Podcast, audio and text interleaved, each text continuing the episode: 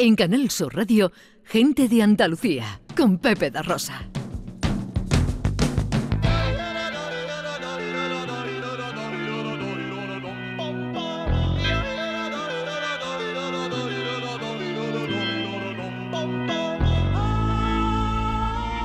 Doce, no, 22 para las 12. Llega ya Maese Vico.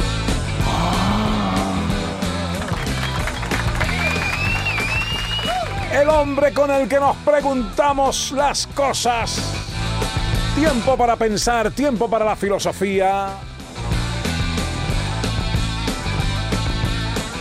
Decidme si os suenan expresiones como esta.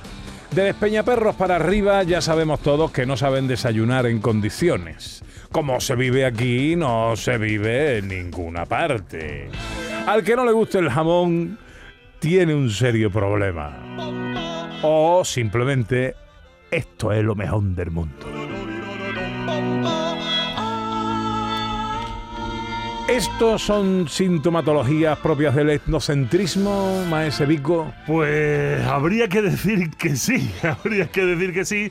Y aunque yo sé que muchos dirán a este malaje que se le seque la hierbabuena, pues la verdad es que esto que decimos nosotros en Andalucía y se nos llena la boca, lo podríamos escuchar de con diferentes acentos en diferentes partes de España, en diferentes partes del mundo, en diferentes lenguas. Y bueno, porque no sabemos de la vida extraterrestre todavía pero seguro que si hay alguien que se ha pasado más tiempo de la cuenta en la, espacio, en la Estación Espacial Internacional, también lo dirá de ese espacio. O sea, realmente allí donde hay seres humanos conviviendo, eh, pecamos de este tipo de cosas. Pecamos de, y esto es lo que llamarían los filósofos y sobre todo los antropólogos el etnocentrismo.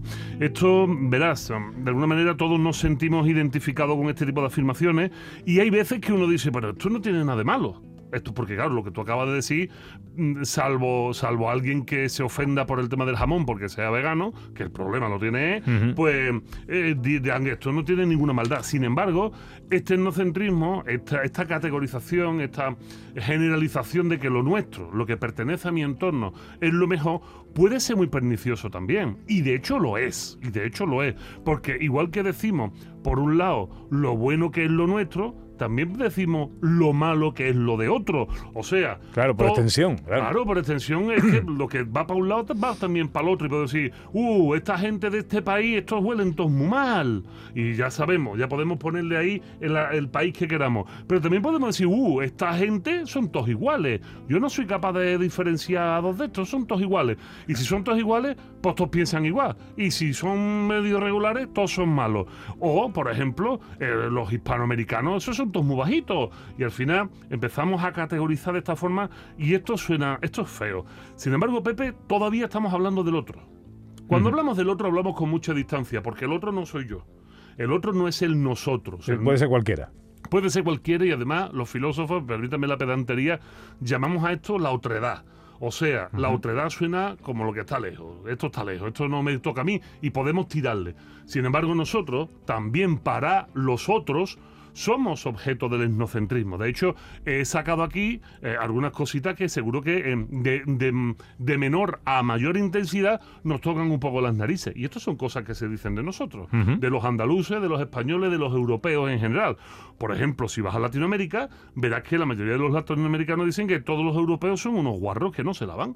E incluso son capaces de decir que eh, el desarrollo de la empresa de las perfumerías en Europa se debe precisamente a eso, que todos somos unos puercos y que preferimos echarnos colonia antes que lavarnos los sobacos. A lavarnos. De hecho, mm, falta decir que el mundo del humor es muy amplio y tenemos la piel muy sensible con el tema del humor. Pero si nos vamos a México, la gran parte de los chistes que se hacen en México es contra los españoles. que si quieres cuento un par de ellos en algún otro día. Pero se hablan chistes contra los españoles a los que nos llaman a todos de gallegos. Y claro, yo dentro de mi propio etnocentrismo decía, bueno, hablan de gallegos y no de andaluces. Hasta que te dicen, no, no, es que para ellos todos los españoles somos gallegos. Entonces me toca las narices que haga este tipo de chistes, ¿no? Pero es que también vamos un paso más allá, porque dentro de la propia España hay otras regiones que nos miran de esos layos sin ningún motivo y nos dicen los andaluces, si los andaluces son todos unos flojos. Esto también es etnocentrismo, un etnocentrismo que nos vuelca, un etnocentrismo que nos enfrenta a algo que nosotros mismos hacemos, porque allí donde nos dicen flojos, nosotros podemos decir de los otros que son, yo que sé, me voy a, se me va a ocurrir algo, que son unos ratas y que no se gastan el dinero, ¿no? Por ejemplo. Y en esta lucha ya, en lo que estamos en vez de sumando, lo que estamos es dividiendo. Y esto ya no mola esto ya no mola. Vamos a definir el etnocentrismo para que la gente lo sepa. Y según la Real Academia Española de la Lengua, el etnocentrismo es una tendencia emocional, que yo más que una tendencia emocional diría un sesgo cognitivo. Perdónenme la palabra hasta ahora de la mañana un sesgo, cognitivo es sesgar, es que las cosas no son por derecho, sino que están un poquito torcidas, están cortados para tu lado. Y lo cognitivo es aquella capacidad que tenemos de aprender las cosas, aprenderlas por cogerlas, llevárnoslo para nosotros. Un sesgo cognitivo entonces es del gran grupo de cosas del mundo quedarnos con lo que nos interesa. Y dice, tendencia emocional o sesgo cognitivo que hace de la cultura propio el criterio exclusivo para interpretar los comportamientos de otros grupos, razas o sociedades. O sea, esto es así porque a mí me da la gana. Básicamente, esto es así porque a todos nosotros, los que pertenecemos a este, a este grupo, nos da la gana. Y esto es muy divertido porque a medida que vas saliendo al extranjero, tu, tu etnocentrismo va ampliándose hasta las fronteras de tu propio territorio. O sea, yo estoy en una reunión en México y hay un andaluz y un vasco y un gallego y yo me voy con el andaluz. Pero si no está ahí el andaluz, pues me voy con el vasco o con el gallego. Pero si en vez de vasco y gallego hay un francés y un italiano y todo el resto son, pues me iré con el francés y con el italiano. Vamos acercándonos. Bueno, no es verdad, me voy con los latinoamericanos que me une el idioma con ellos y una cultura común. Pero lo cierto es que vamos buscando estas afinidades y vamos enfrentándonos a los otros. Em, ¿El porqué de esto? El porqué de esto, yo te podría dar algunos porqués, pero me parece a mí que es mucho mejor que nuestro invitado que nos acompaña entre al tema de los porqués. ¿Qué te parece? Preséntelo usted. Bueno, pues yo solo puedo presentarlo con bonitas palabras. Eh, don Francisco Rodríguez Valls, o Francisco de Paula Rodríguez Valls, mi amigo Paco Valls, eh, mi profesor, yo no sé si esto es un honor o no, pero fue profesor mío durante mis años mozos en la facultad. seguro, ahora él, ahora el que diga, ahora el que diga. Él es profesor de antropología eh, filosófica de la Universidad de Sevilla, es autor de un montón de libros, todos a cual más interesante, La mirada en el espejo, Antropología y Utopía, El sujeto emocional, u Orígenes del hombre, muy interesante.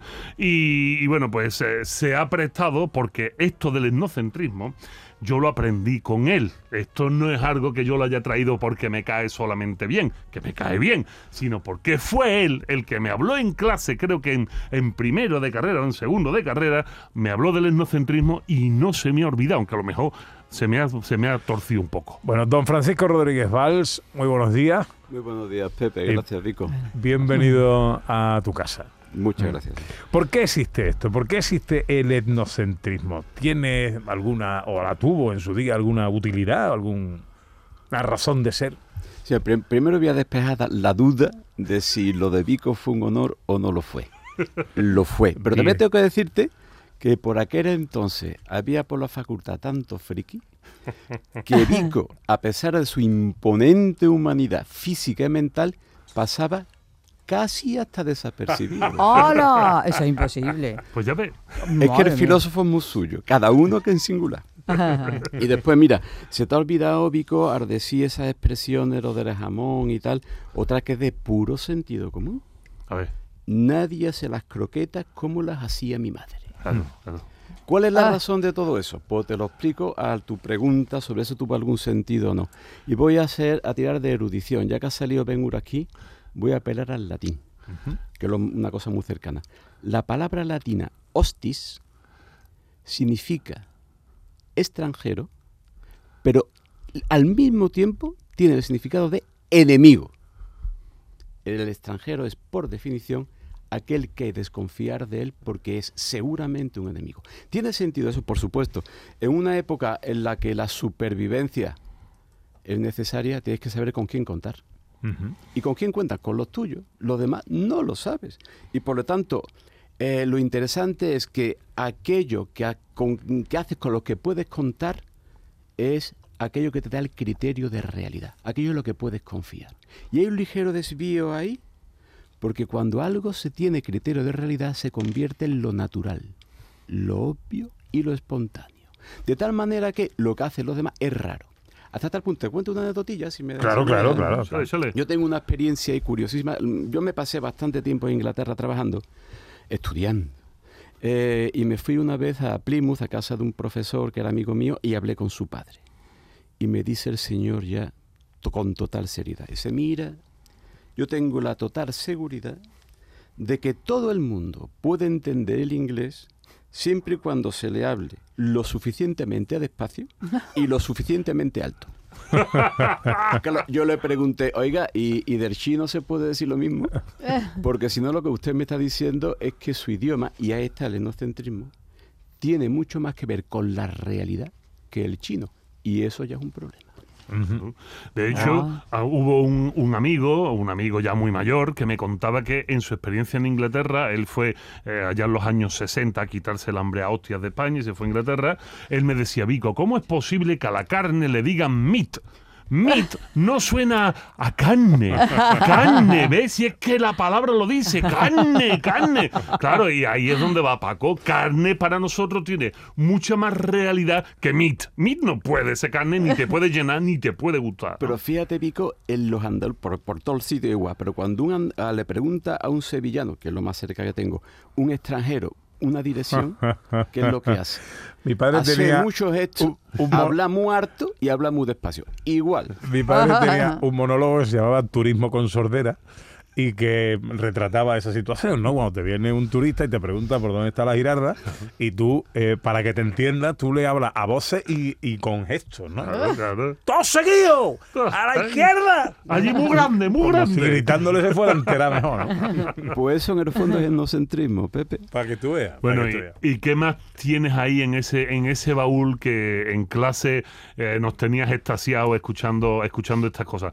Eh, métele mano a, a temas cercanos, a temas, yo qué sé, del joder mismo. Ah, pues mira, pues mira, por ejemplo, te cuento de forma negativa cómo lo raro que son los otros a veces eh, nos descubren mundos que para nosotros serían ideales.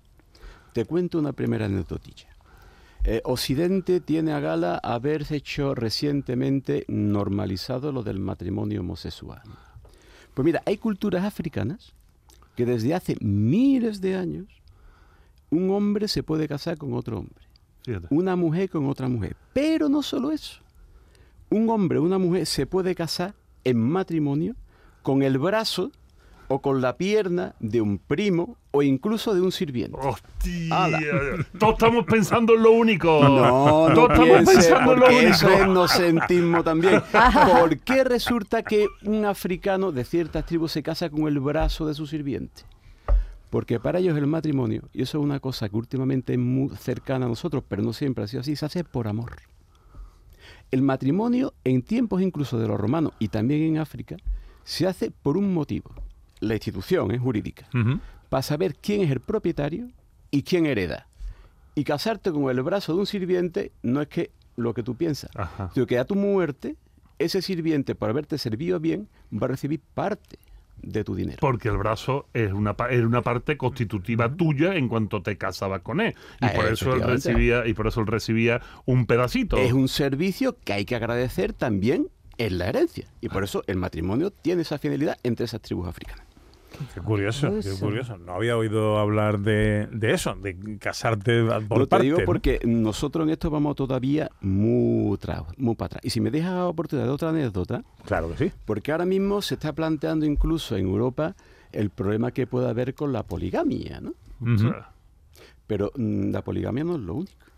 Hay tribus, en este caso en Papúa Nueva Guinea e incluso en, en Laponia, que no solamente tienen la poligamia, sino que hacen, tienen la poliandria. Es decir, una mujer se puede casar con muchos hombres. ¿Por qué? El motivo es económico también. Quiero decirte, son tierras tan estériles algunas que hace falta mucha mano de obra masculina y por lo tanto se prima, y yo ya ahí no entro, eso ya por supuesto, eh, se prima lo que es el infanticidio femenino. Si en el caso de que haya que suprimir a alguien, porque entonces lo que ocurre es que se, se- se da el matrimonio, hay pocas mujeres y hay muchos hombres que se casan con una. Eso tiene un efecto colateral enorme. Pues claro, contra tantos hombres con una mujer, porque que necesitan afecto. Y entonces se ha creado institucionalmente los clubes, por llamar de alguna manera, homosexuales. Institucionales. Todos los hombres pertenecen a un club para recibir el afecto que no recibe que no puede recibir Pero- de su esposa. Pues claro. En consecuencia, ¿qué lejos estamos de ese ideal de, la, de los LGTBI, que por supuesto hay que respetar, pero que todavía no llegan a la altura de hace miles de años que tienen estas culturas tan raras? Bueno. Hasta donde me llega a mí el entendimiento, eh, algunas tribus de la China primitiva son poliándricas y la forma en la que las mujeres gestionan esto es muy bonita. Ellas son las que dicen durante el día qué marido va a entrar en su choza. Pero no solo eso, ellas suelen saber qué marido es el que ha engendrado a su hijo. Sin embargo, no se lo dicen. Ningún marido, ningún hombre sabe quién es el padre de las criaturas, para que de esa forma no exista preferencia ni prioridades y que todos críen por igual a ese hijo.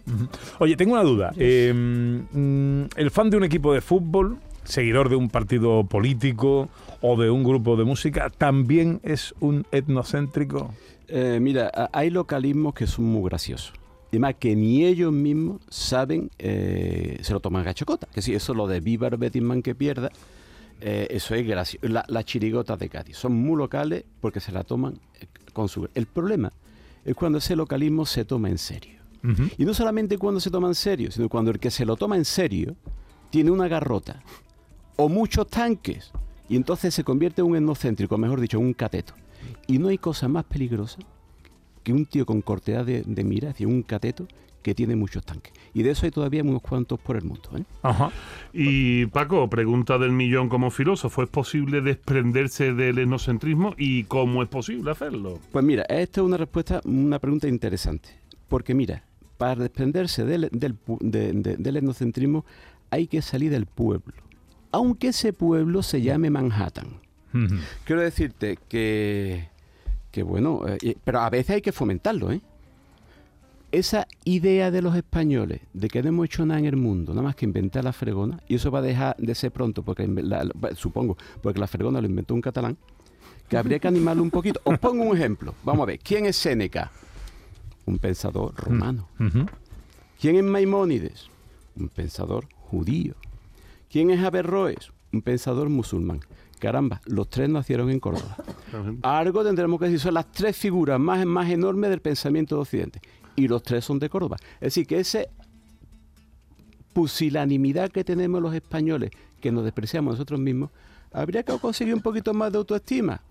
Aunque a veces sea tomando la gracia, ¿no? Eh, nos queda muy poco tiempo. Una pregunta, Ana. César, que nos está escuchando desde Madrid, dice que piensa que los andaluces tienen mucha gracia y mucho arte, que si el etnocentrismo solo está hecho de comentarios peyorativos o también esto lo sería. Bueno, pues, pues, pues, pues, eh, eh, la cuestión es que efectivamente se puede imponer el poder no solamente a fuerza de gracia, sino también de agresión. Pero tú sabes que, que a veces también nos tomamos a gracia porque el ser humano tiene la capacidad de la ironía. Es decir, de comunicar cosas por encima del sentido que tienen las palabras. Entonces, en ese- esa idea cuando nos reímos de los vascos, ¿no? Pero con mucho cariño. Eso de que hay do- dos de Bilbao que se vienen para aquí, para sur, hacen amistad y tal. Y, se, y le dice uno, oye Iñaki, le decimos que somos de Bilbao. Dice, anda, Miquel, y que se fastidien. ah, gracias. Bueno, el etnocentrismo. Esto da para mucho, ¿eh? Pues esto da para que estemos hablando muchísimo. Esto da para De hecho, yo le puedo decir a César rápido, decía Nietzsche que la potencia intelectual de un hombre se mide precisamente por su sentido del humor. Si nos dicen que somos muy graciosos, vamos a tirar de Nietzsche y digamos que somos muy inteligentes. Francisco Rodríguez Pals, profesor de Antropología Filosófica de la Universidad de Sevilla. Un placer eh, tenerte con nosotros. Un placer también, Pepe. No faltaba más. ¿Alguna cosa más? Pues yo estoy servidísimo, querido Pepe. Bueno, algo en su agenda digno de mención. Hay cositas de una mención. Estoy el eh, martes 7 a las 12 del mediodía en el Salón de Actos de la Facultad de Filosofía de la Universidad de Sevilla, impartiendo una charla, una conferencia sobre ¿hay vida fuera de la Facultad de Filosofía? ¿Sirve la filosofía para algo? Ahí voy a estar y para los que nos estén escuchando desde Alicante, al día siguiente estoy en Elda, Alicante, dando también una conferencia en el Instituto de la Juventud de la Generalitat Valenciana.